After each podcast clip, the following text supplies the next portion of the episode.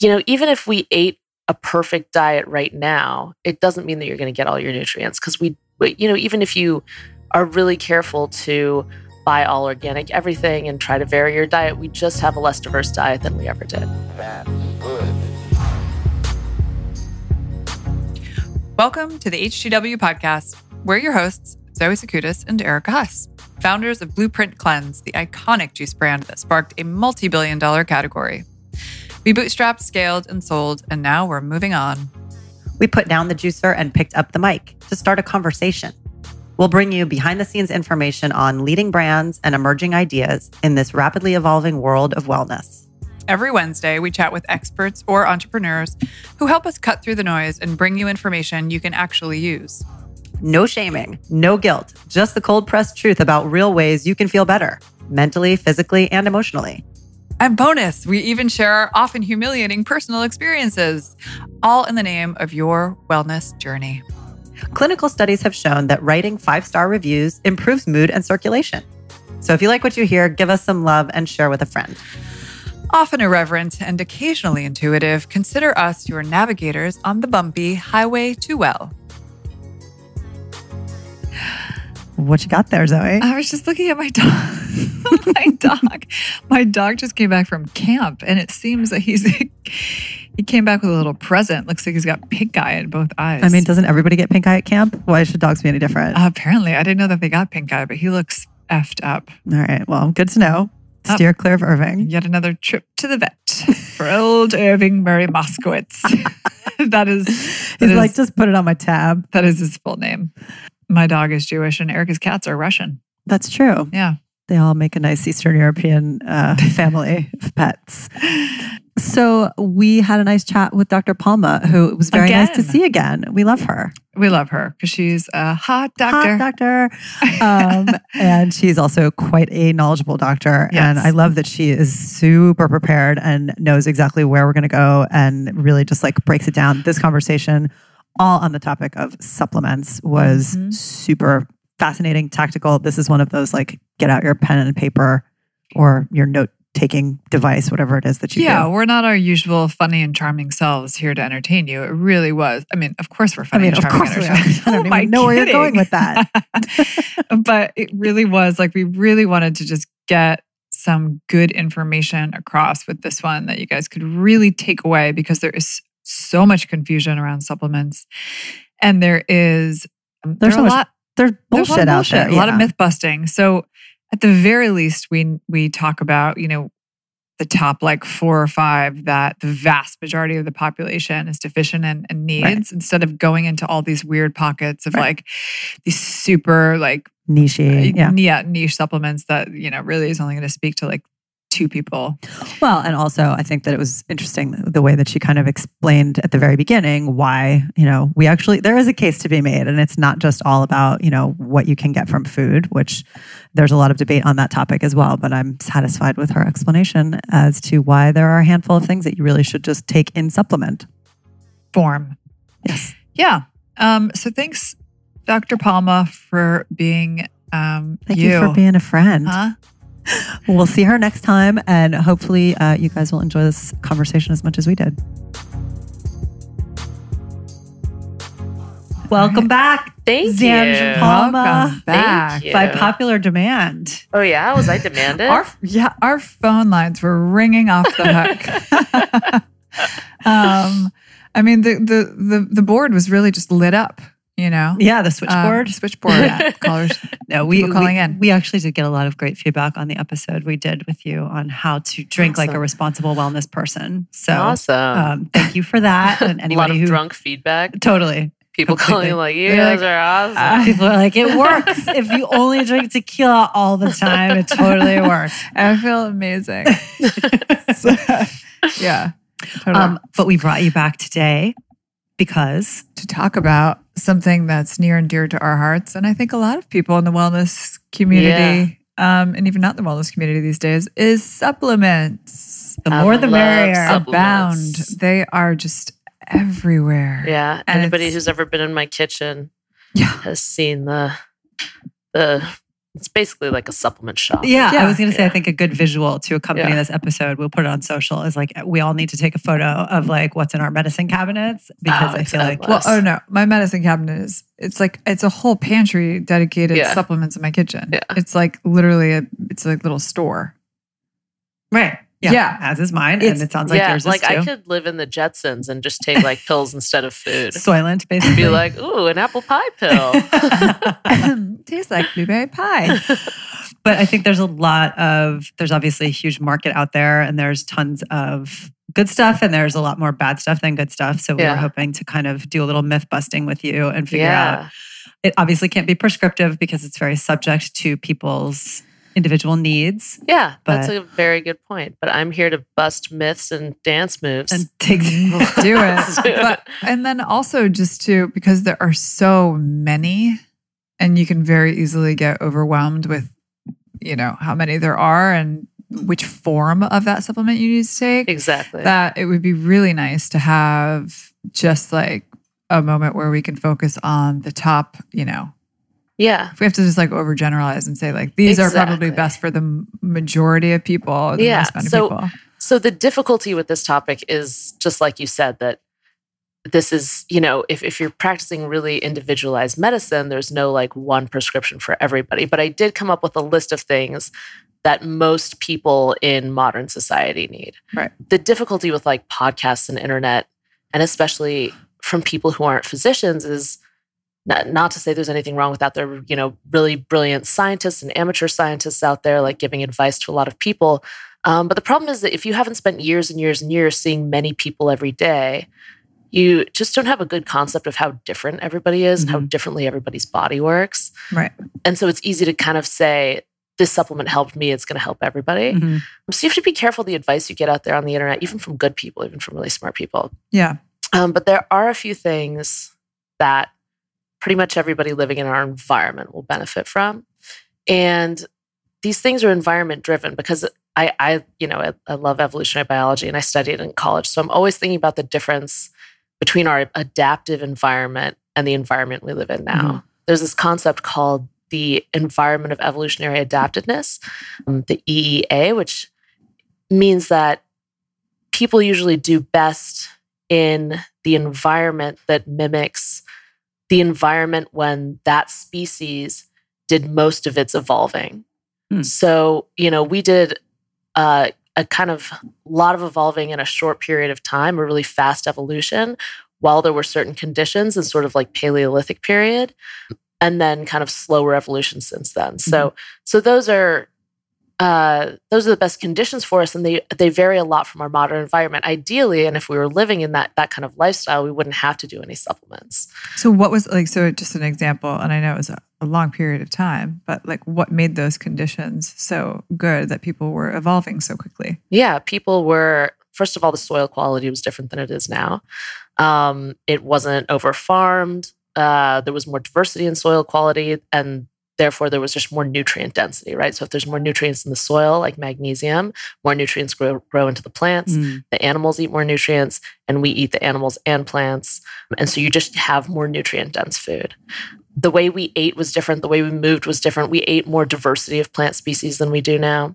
We had less exposure to environmental toxins um, because of modern farming, because Mhm. of uh, how prevalent heavy metals are in the environment, because of how prevalent uh, biotoxins and uh, from mold and different pathogens are in the environment.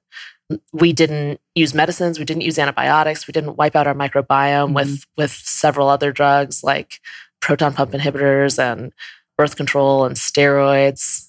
We didn't eat antibiotics, right? We're not just you can never use antibiotics in your life, but you're still probably eating a lot of them from from animals that are given antibiotics. Or plants and fruits and vegetables and things Yeah. like that, right? Yeah, and they can end up all over the the environment because the animals are pro- urinating them out.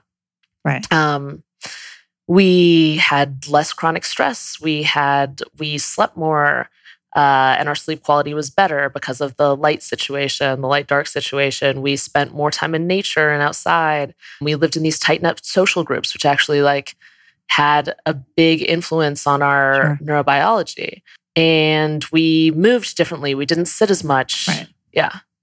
Wow, this is we've really really- come a long way. I mean, Yeah. yeah. exactly. We've made such retroactive progress. It's fascinating. Yeah. I think this is all this is all really interesting to hear, obviously, in the context of just the general context of evolution. But I think this plays very well into this whole conversation that's been this debate for however long, certainly very acute in the last 10 years for us about just the concept of toxins and cleansing and how there's this camp of you know physicians and the kind of traditional medical community that says the body is designed to cleanse itself full stop period you don't need to do any of these things your organs can take care of it and then like just hearing what you've said is just such complete i mean that's just Yeah. proof to me it's that says designed to cleanse it is itself, but it doesn't always. Yeah. well and we're not giving it the conditions that it needs to so anyone who says like you don't need anything in supplement to what you're already doing if you eat clean and exercise and sleep well it just doesn't make any sense yeah, it's just our not common exposures were completely different. And like I I will admit that like the the wellness community has probably like beaten the word detox to death and and yeah, the integrity of the term has been bastardized a little bit. Um and it's still used to sell products and juices and hey, hey juice guys. you're welcome I'm pretty sure this podcast is called Highway to Well. um Yeah. and it's still used to sell things that like may or may not help you detox um, but detox is a real thing and we can give you uh, like patterns and elimination diets and supplements to help you detox you know the liver um, is like a swimming pool and there can be leaves on the top of the swimming pool but there's still if you don't clean it for a long time there's that deep gunk on the Yeah. bottom of this Oh, li- such a swimming pool such a colorful analogy yeah, I so just you have did to that clean this out the weekend. deep gunk. Yeah. Yeah. And if you keep putting stuff on top while you're cleaning out the deep gunk, you're gonna you're not serving anything exactly.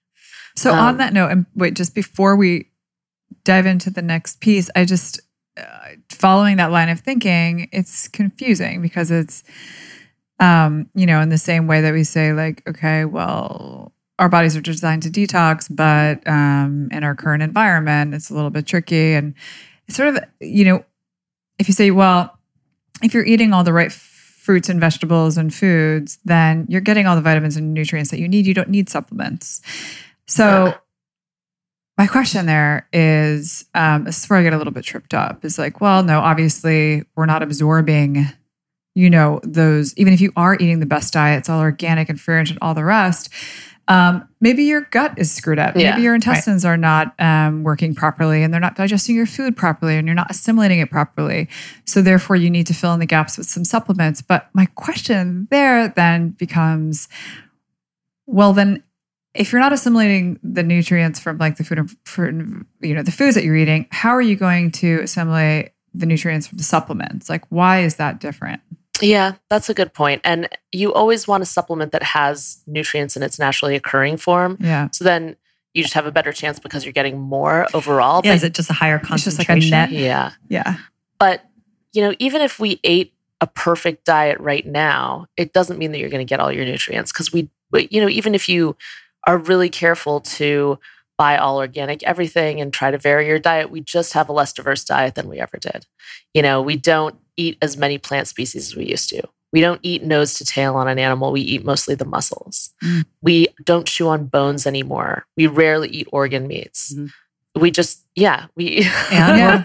no and we're mostly I- sedentary. And Yeah. I mean, just going back to what you were saying before, like Yeah. it's even if you set up the best possible conditions. And look, by no means are is either of us saying, and I think you're not saying either, that you have to take all of these things in order to achieve optimal health. It's more just like there's a laundry list of additive ingredients Yeah. that would benefit. And I mean, nobody's trying to be prescriptive about it so much as just like even in the best possible conditions, you could still you could still do better. Yeah, I have a top three for kind of everybody living in modern society, and then a couple additions to that depending on some stuff, and then I have some stuff for vegans and vegetarians that kind of like I, you know, I put them all on, or I I make sure they're all aware of getting enough of those nutrients, and a lot of these you can sort of figure out how to get enough of from food, but just in terms of like vitamins and nutrients, first of all. Just thinking about nutrient supplementation, you want to get it from food whenever possible, Mhm. if that's possible. If you're like, oh, I can include a little bit of uh, pastured egg yolks in my diet, and I can include a little, little organ meats, maybe you don't need a vitamin A supplement.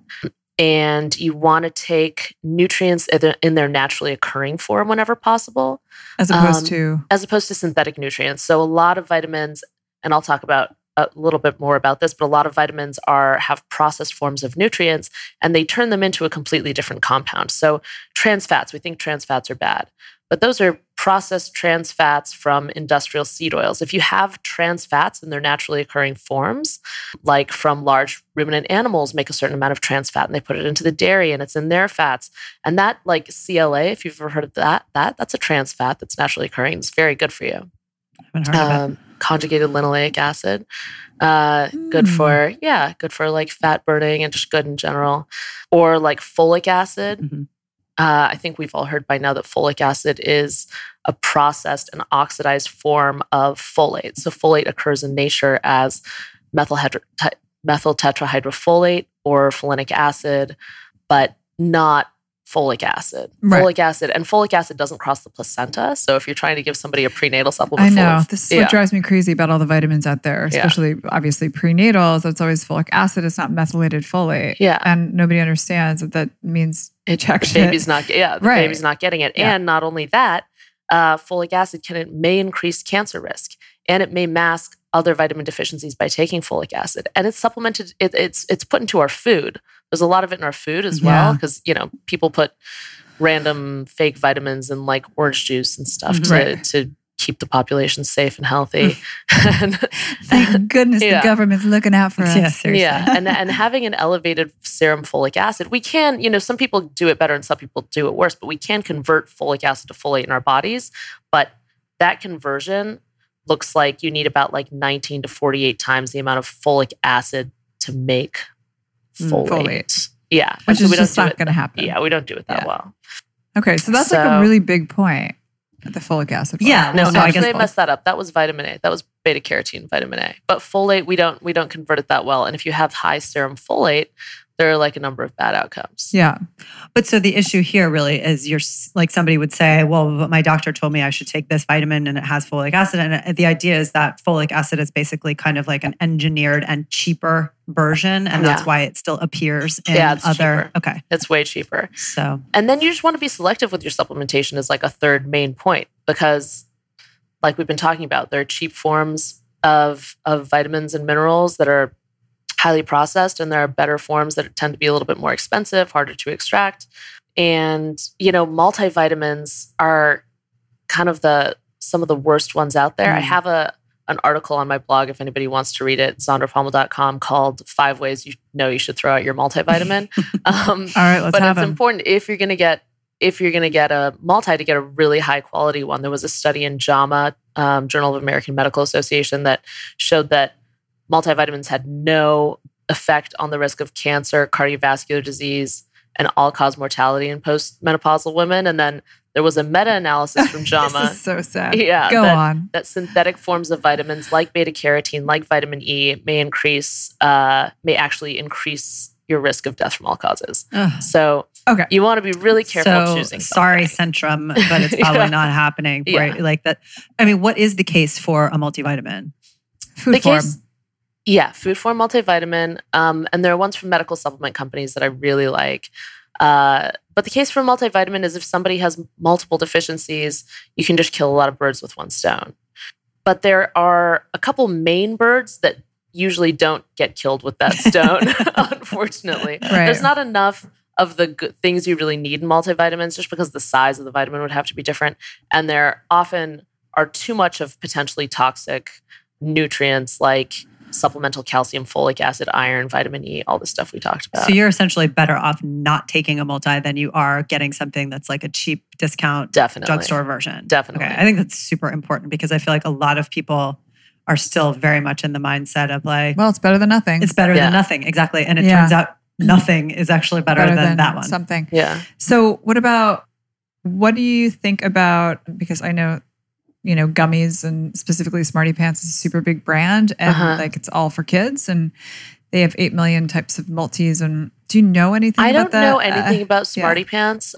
I don't, I guess if it's for kids, gummy kind of makes sense, but I don't like gummy vitamins in general. yeah, I don't know do why you're adding, yeah, yeah, You know, Yeah. like dextrose or sucrose. Because I think again, it's Yeah. the just this idea Better that it's like, nothing. well, it's better than nothing, and it's kind of like a somehow it's some sort of safety net. Yeah. Um, I mean, what kids need the most of um, that they're probably getting the least of are the fat soluble vitamins, and adults are. So I'm going to talk about this, but just for their palate to form correctly and for them not to have like these high palates, I think the reason like so many kids need like orthodontia is because if you don't have adequate fat soluble vitamins, your jaw is not going to develop big enough and your palate's going to be really high as a child. Wow. Yeah. Yeah. So you get these like little chins and Wow. Wait, so what are the fat soluble? faces. So the fat Ah. soluble soluble vitamins are vitamin D, vitamin A, vitamin K, specifically specifically Yeah. K2 is the one I'm talking about, Yeah. and vitamin E. And I would say of the three things that I would pick for everybody in the developed world, two of them are the fat soluble vitamins, vitamin A and vitamin D. And then for a lot of people, I would also pick K2. For for kids probably included, I would I would make sure they're getting some K2 through grass fed dairy or whatever else. Wow. Yeah. That's really interesting. Okay, Yeah. so what um yeah, I do I have D with K2. D3 Yeah, D with, with D three with K two is good, and all the fat soluble vitamins, specifically A, D, and K, help each other absorb and decrease each other's toxicity threshold. Or sorry, increase each other's toxicity threshold, Okay. so decrease the chance of toxicity from one of those Mhm. vitamins, which is which is very low in any case. But so vitamin A, I think, is really important to pay attention to because we just don't eat a, like the main sources of it anymore. The Which- main sources are organ meats. Okay. Um, so yeah, liver, Yeah. kidneys. It's funny. I was like, Yeah. because I'm a vegetarian, and Yeah. for my second kid, I like whatever research that I did, I was like, well, this time around, baby's first food is going to be organ meat. Yeah, yeah, especially especially like poultry liver, like goose Yeah. especially has a lot of vitamin A. So we don't need a lot of that anymore.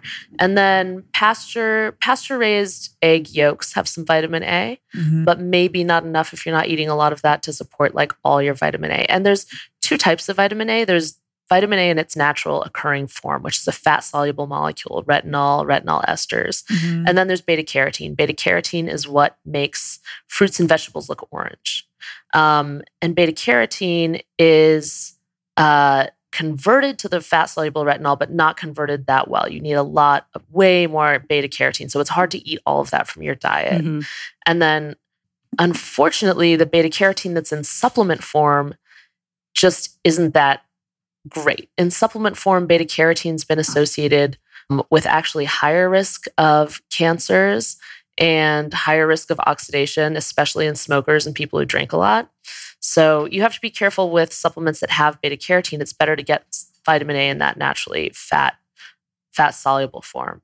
Um, Wait, can we go back and say that again? That was confusing. So, so what exactly causes the higher rate of cancer? In It's probably increased oxidation Yeah. from from this supplemental form of beta carotene. If you're eating like a synthesized cancer. version as opposed to a natural version. Exactly. Higher rates of cancer Right. and um, heart disease. And it can also mess with the vitamin A metabolism itself to have too much beta carotene from like a supplemental form. right. So you really recommend that from food rather than in a supplement. Exactly. So if your supplement has a lot of vitamin A, I would stay away from it.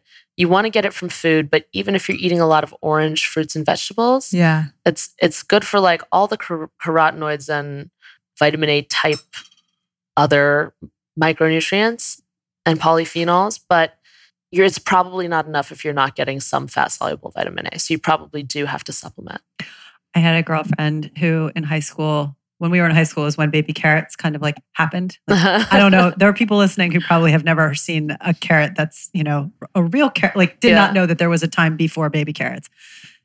Baby carrots happened when we were in high school, and my girlfriend was obsessed with them and ate so many that her mm. fingertips turned orange. Yeah. And her doctor told her that if she continued to eat them, her nose would turn orange. so she stopped. Yeah, it's true. You can eat so much beta carotene that your skin turns orange.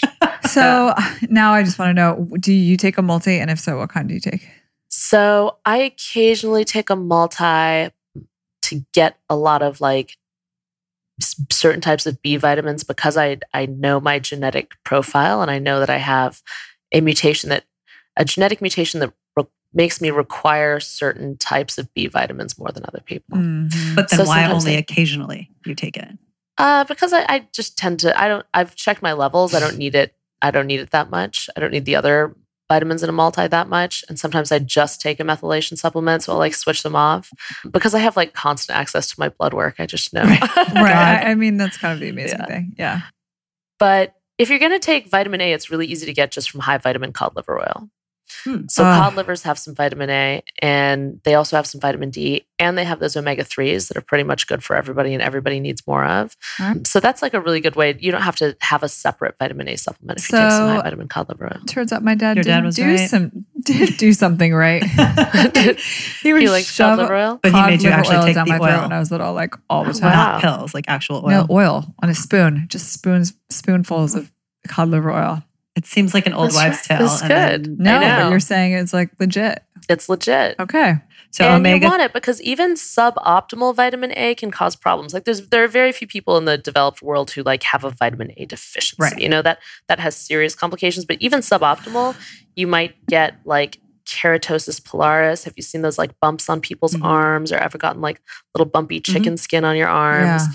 You can get acne, poor night vision, dry skin, dry eyes. I have horrible night vision. these Really? are these are all from vitamin A deficiency. Vitamin, suboptimal vitamin A, not even a frank deficiency. Okay. You can it can mess with your thyroid. You need vitamin A for your thyroid to work. You can have frequent infections or autoimmune problems. You need vitamin A to regulate the immune system. You can not be producing hormones so well anytime you, you know, are, are not getting adequate kinds uh, adequate amounts of any kind of fat soluble vitamin, you might have a problem with producing hormones Okay. including vitamin D. So, vitamin A is important. Vitamin D is one of the ones I would say for most people in the developed world. Mhm. And the vitamin D, you don't have to go crazy on vitamin D. There was like this trend from 10 Yeah. years ago where, like, and I guess a lot of the research was baked by, by the by the By the milk council. vitamin D, yeah, but and by the vitamin D supplement Right. uh, whoever was selling those. And they it, people were doctors were trying to push people's levels up to 100, where we say that between 35 and 60 is is not only adequate, but there's sort of a U-shaped curve of cardiac risk. So once you get above 60, you're getting again more increased risk rather than Mhm. decreased risk. So you don't have to go nuts on vitamin D, and you might be people might be okay if they spend time outdoors, especially in Right. the summer. But the idea is that you really do need to get. I mean, I've I've heard, and you please feel free to myth bust. I've heard like 15 minutes of completely unprotected sun exposure is actually a good thing, but you really can't get that in most climates. Like, yeah. all of us here in the Northeast, there's no way we're actually getting adequate. I don't know if it's D, 15 we're not getting it minutes year a round. day. Yeah, I mean, yeah. it's- It's like the the recipe for most people is three times a week for half the time it takes you to turn pink. That should be adequate. And yeah, That's un- about 15 minutes for me. Skin, yeah, uncovered skin as much as possible, but you know, cover your face, protect the moneymaker. I'm nothing. La faccia, no. Um, so okay, so D, and then what form of D? D three is usually sold on the on the market as supplements, so you'll usually find D three.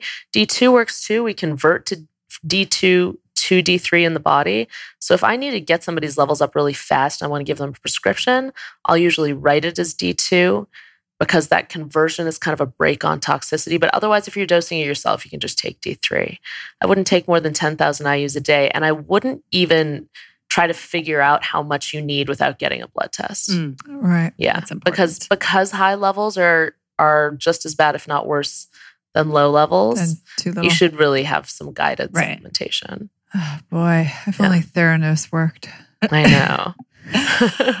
okay. So these are the vitamins. so that and then the third one I would say for everybody, everybody is magnesium. I was going to Yeah. say, wait, can I Yeah. guess it? yeah. Yeah, magnesium. Magnesium. Our soil's very depleted of magnesium, so again, less is growing into everything, and we're eating less, and that's just a product of of uh, having soil that's been farmed for so many years and industrial farming practices. And So- we all need it for, I we, mean, we all need it for neurological function, for metabolic function. I mean, almost every uh, every part of cellular metabolism requires magnesium. So you just need it for your cells to work. But also, if you're deficient in magnesium, you'll start seeing um, neurological ab- abnormalities like pretty quickly, including just mild ones like anxiety. Mhm. May maybe I mean, sleep and anxiety are like the yeah, biggest sleep culprits, Yeah. anxiety. Yeah, I mean, I your have it on my bed. Yeah. Yeah. Oh, God, maybe I need to up my dose. How much did you take?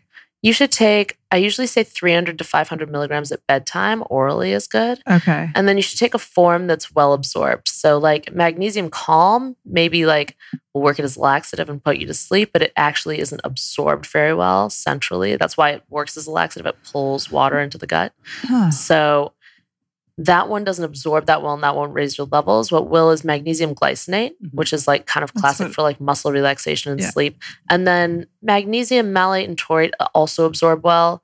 And I like those. I use them specifically because one has a little bit more research around it for anxiety. Which one is that? Um, that is magnesium taurate. And one has a little bit better research around it for fatigue. That's magnesium malate. And then people will use magnesium oxalate when they want it to, when they're trying to like prevent migraines. It goes into the central nervous system. So you could do a blend of them.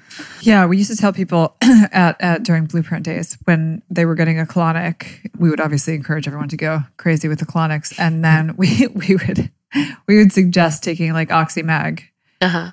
before to kind of, I don't know. The idea was that it sounds like it's similar to how you're talking about it.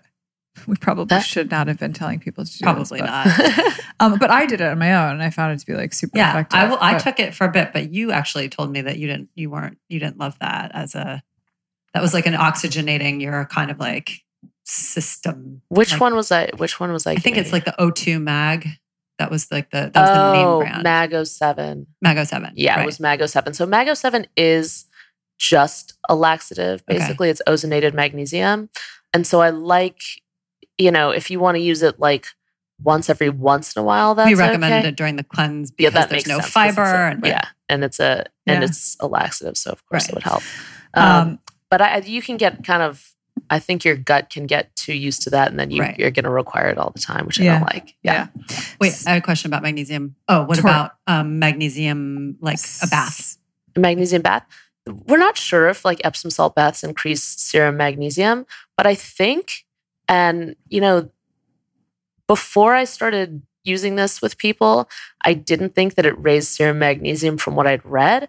But now that I'm using it on people, I think it does, just from my anecdotal evidence with patients. Mhm. Um, people who I, I have low magnesium and I keep giving them oral and oral and oral and it doesn't work. Um, I've started giving them topical magnesium, just the lotion, and it Mhm. raises their levels. So for people who are really malabsorbing, um, I think the topical magnesium is working for everybody. So that would be Epsom salt, or that would be. Uh, I, would- also have like a magnesium lotion. spray. Yeah, That's I lotion or have, yeah. spray. Like I would use it every night. Um, especially if you're like malabsorbing and you're so deficient that your hair's falling out or something, I would I would get it up through through topical. Yeah. huh. It made my skin itch, so I didn't. Yeah. Yeah. Well, it's like tingles when you spray it on, and I then it goes away. But Yeah, I think eventually after you use it enough, it, it doesn't. You know, Oh, but that. you know what I did? I poured it in my bath. the spray, Yeah, Mhm. Because I was like, "This is Yeah. making," and then I just it's just magnesium I just salt, right? dumped the whole bottle in Yeah. my bathtub. well, that's probably why you got itchy. Yeah. No, no, no, no. That was before when I was Oh, just oh, spraying oh. it on my skin. Anyway, but so I didn't know about all the sort of the different kinds of magnesium. I thought it was really just like glycinate was the most. I didn't know that they had different kind of functions. Yeah, right, they- you know, who knows? They have different evidence behind them, right? That doesn't mean that maybe glycinate does the things all the other ones do, but there's just a difference in the in the in the research and the evidence, Right. Um, and I think people probably presumed that certain kinds would do certain things and then did research around it. So I think all magnesium is probably going to work for all of these, right. Um, but yeah, if I had a kid with autism, I'd probably be giving him magnesium oxide preferentially. Interesting. Like Yeah. 500 milligrams a day. Uh, for a kid, I would adjust that down to his body weight and I would dose it Oh, by right. Kids. milligrams per kilogram. Details. That's why you do what you do. okay. Can we talk about probiotics? Yeah.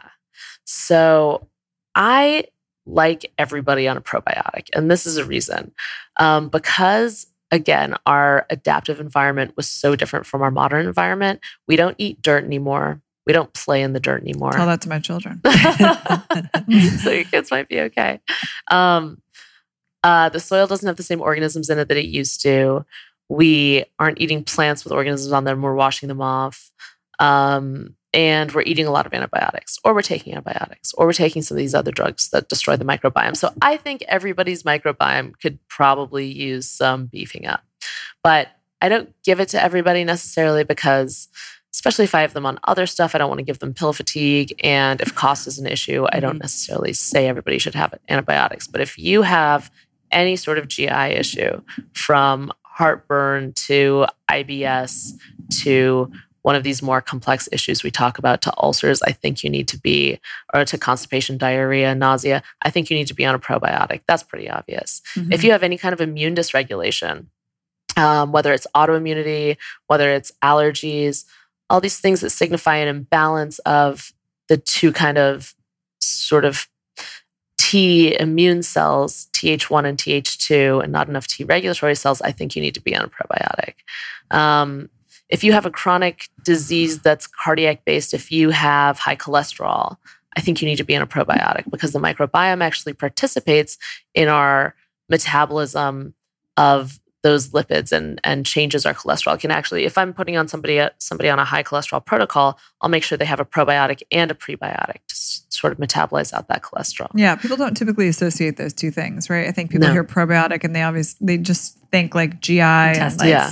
Yeah. I, you know, to help me poop. I mean, Yeah. that's really, but No, you're I think saying it's a it- really common really linked to misconception. so many other. It's linked to so many other things because their their function is, you know, those bacteria sit on and protect the main immune barrier of our body. Our gut is our interface with the outside world. Our skin is an interface with the outside world, but our skin's just a lot thicker and doesn't have an immune system sitting right under it, whereas our gut does, right? Our gut's one cell thin and once you get past that cell, there's 70 to 80% of the immune tissue in our body. So our gut is really where our immune system sees the outside. Right.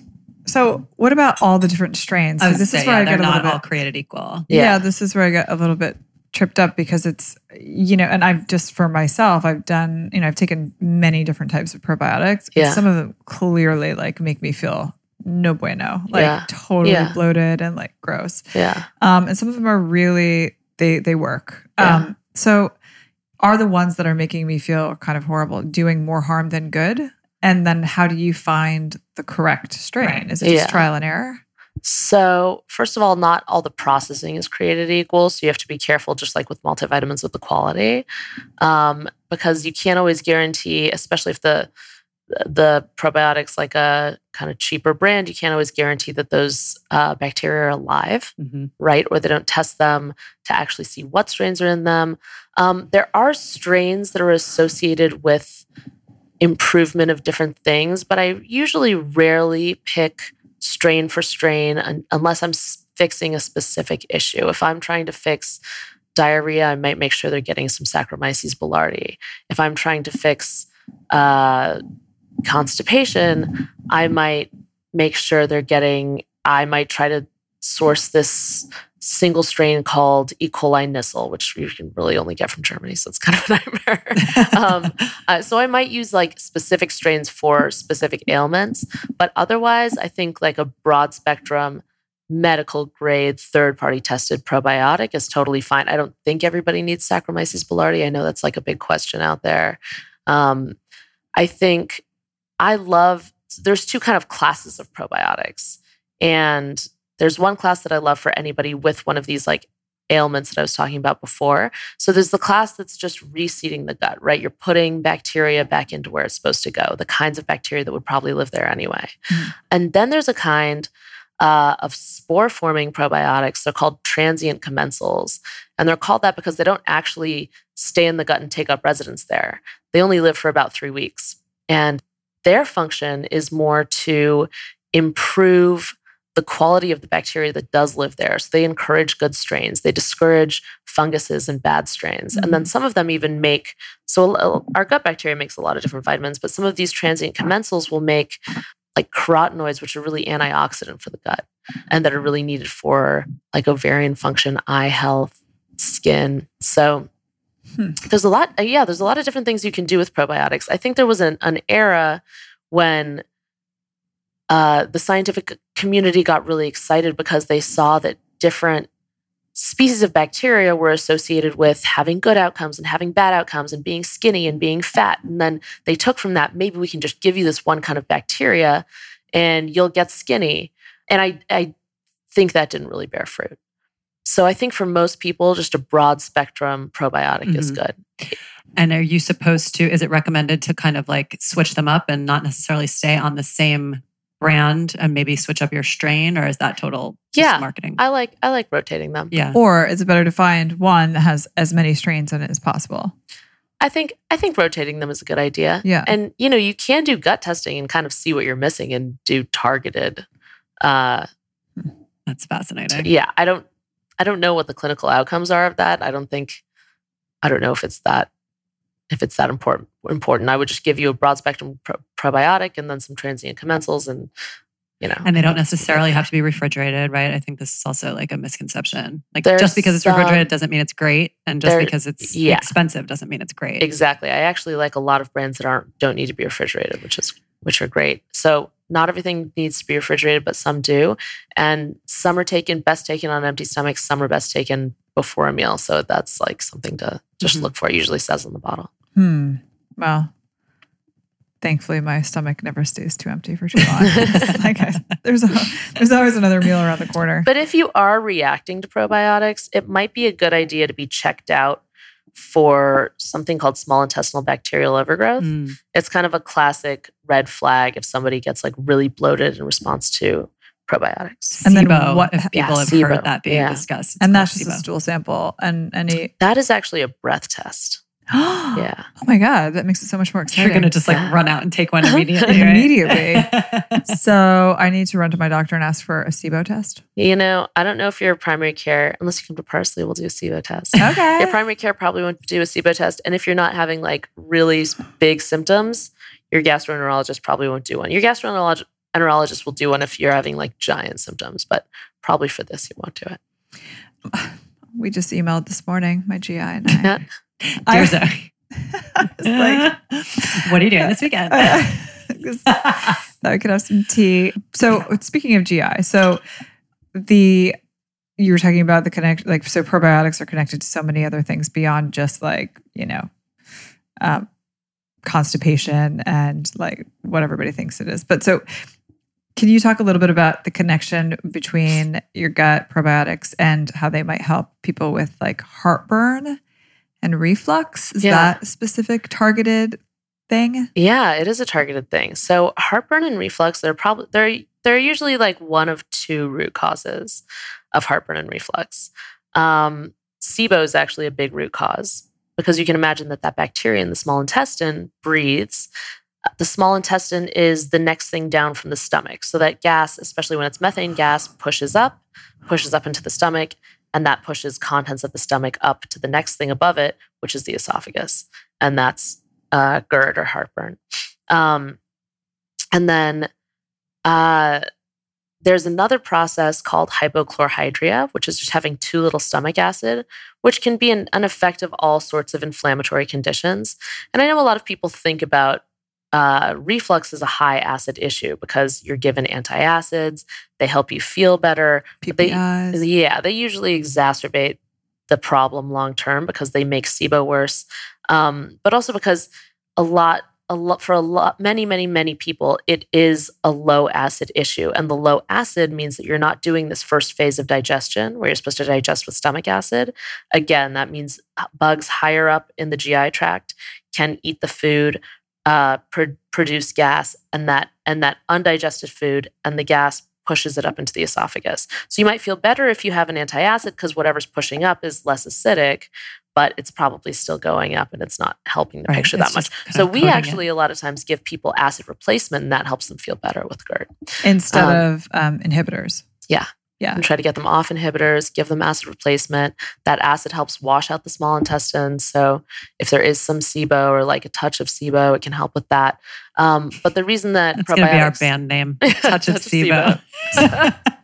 I like it. yeah. But the reason that probiotics can help so much is that certain probiotics in certain cases of SIBO um, do help eliminate the SIBO. Sometimes you have to be careful. At first, some probiotics Yeah. will, will make it worse, and it's in some cases of SIBO. Um, transient commensals, the spore based probiotics I was talking about, are usually very well tolerated and usually a good first step there. Okay, so all of these things are very testable to get to the root to, to get to the cause of that. Uh-huh. Right. Okay.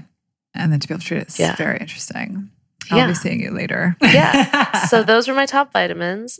That is probiotics are in my top for everybody. Mhm. Yeah. High vitamin cod liver oil can take care of both your vitamin A and vitamin D, magnesium, a probiotics. That's only like three things you have to take right now. And then for certain conditions, I would also consider um, vitamin K2. That's like the trafficker of calcium in the body. So that's going to preferentially put calcium in your bones and your teeth where it's supposed to be and uh, take it or directed away from the arterial walls, right? So for anybody with ha- heart disease, K2, I would say with anybody with chronic disease who's elderly um, or with gout, I would give them some vitamin C. We probably don't get enough. Some people with a lot of fruits and vegetables in their diet will. But okay, so on the vitamin C note, and I'm sorry, I know we don't have much time left, but doesn't isn't the problem with vitamin C is that like your gut just sort of like pulverizes it before it gets to the places it needs to go? It sometimes doesn't absorb very well, but you don't need much to make a difference. You absorb some of it. Yeah. Um, for some people, it gives them a little gastrointestinal distress if they take high doses. I really like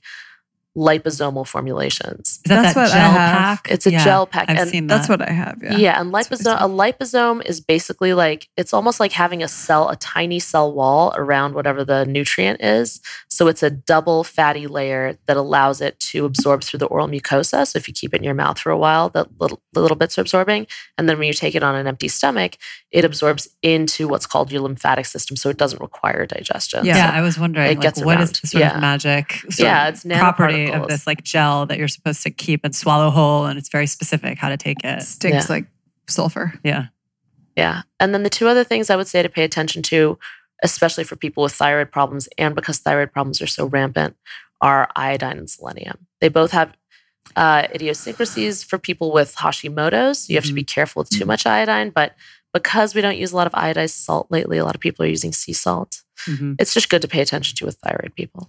Yeah, interesting. Mhm. I feel like there's like a whole other episode on thyroid issues. Oh, because- there's, I mean, oh my god. there's like 12 like- episodes on on- Yeah. thyroid issues. um, Dude, I could just go on here forever.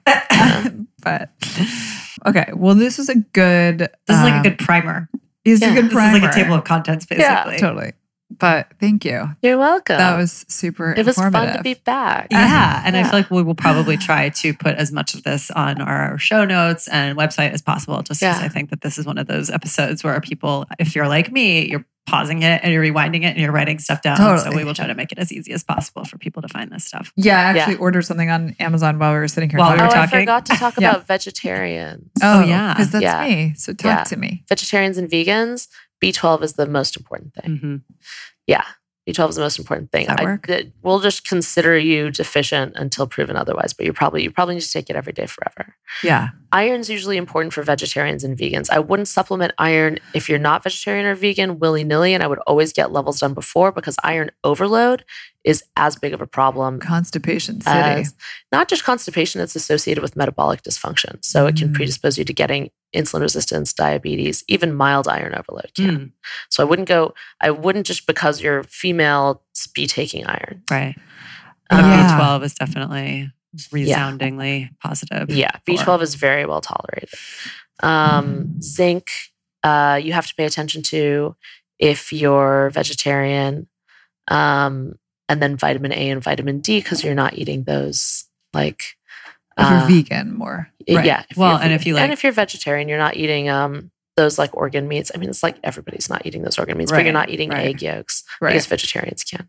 I- But also, um, if you eat, if you're like pescatarian or you eat shellfish, that's a great source of zinc, right? Yeah. Like you're not. Okay. Mhm. All right. I'm safe. and iodine. And iodine. That's right. Yeah. Huh? Hey, look at the brain on Look Zoe. at me. Can you tell I was pregnant at one point? no, I never knew that about you. Um, um, all right. Well, this is super helpful, tactical, awesome information. Um, Good. Yay. Yeah, it super was helpful. fun to be back. It's Yeah, always fun to have you. Coming back to the whatever we're calling this. Let's just call the it annex. yeah. The ashram. The ashram. All right. Well, we'll see you next time. Thanks, yeah, we'll see you next time. Thanks. Thanks for listening to HTW. If you like what you hear, please subscribe and make sure and rate us on iTunes. You can even give us five whole stars if you think we deserve it. If you have ideas for guests or topics, you can call our 1 800 number. Yes, we have a 1 800 number at 800 674 1839. or holler at us on social at HTW Podcast. You can also head to our website at htwpodcast.com for more episode info and check out our Daily Blend blog to see what we're drinking.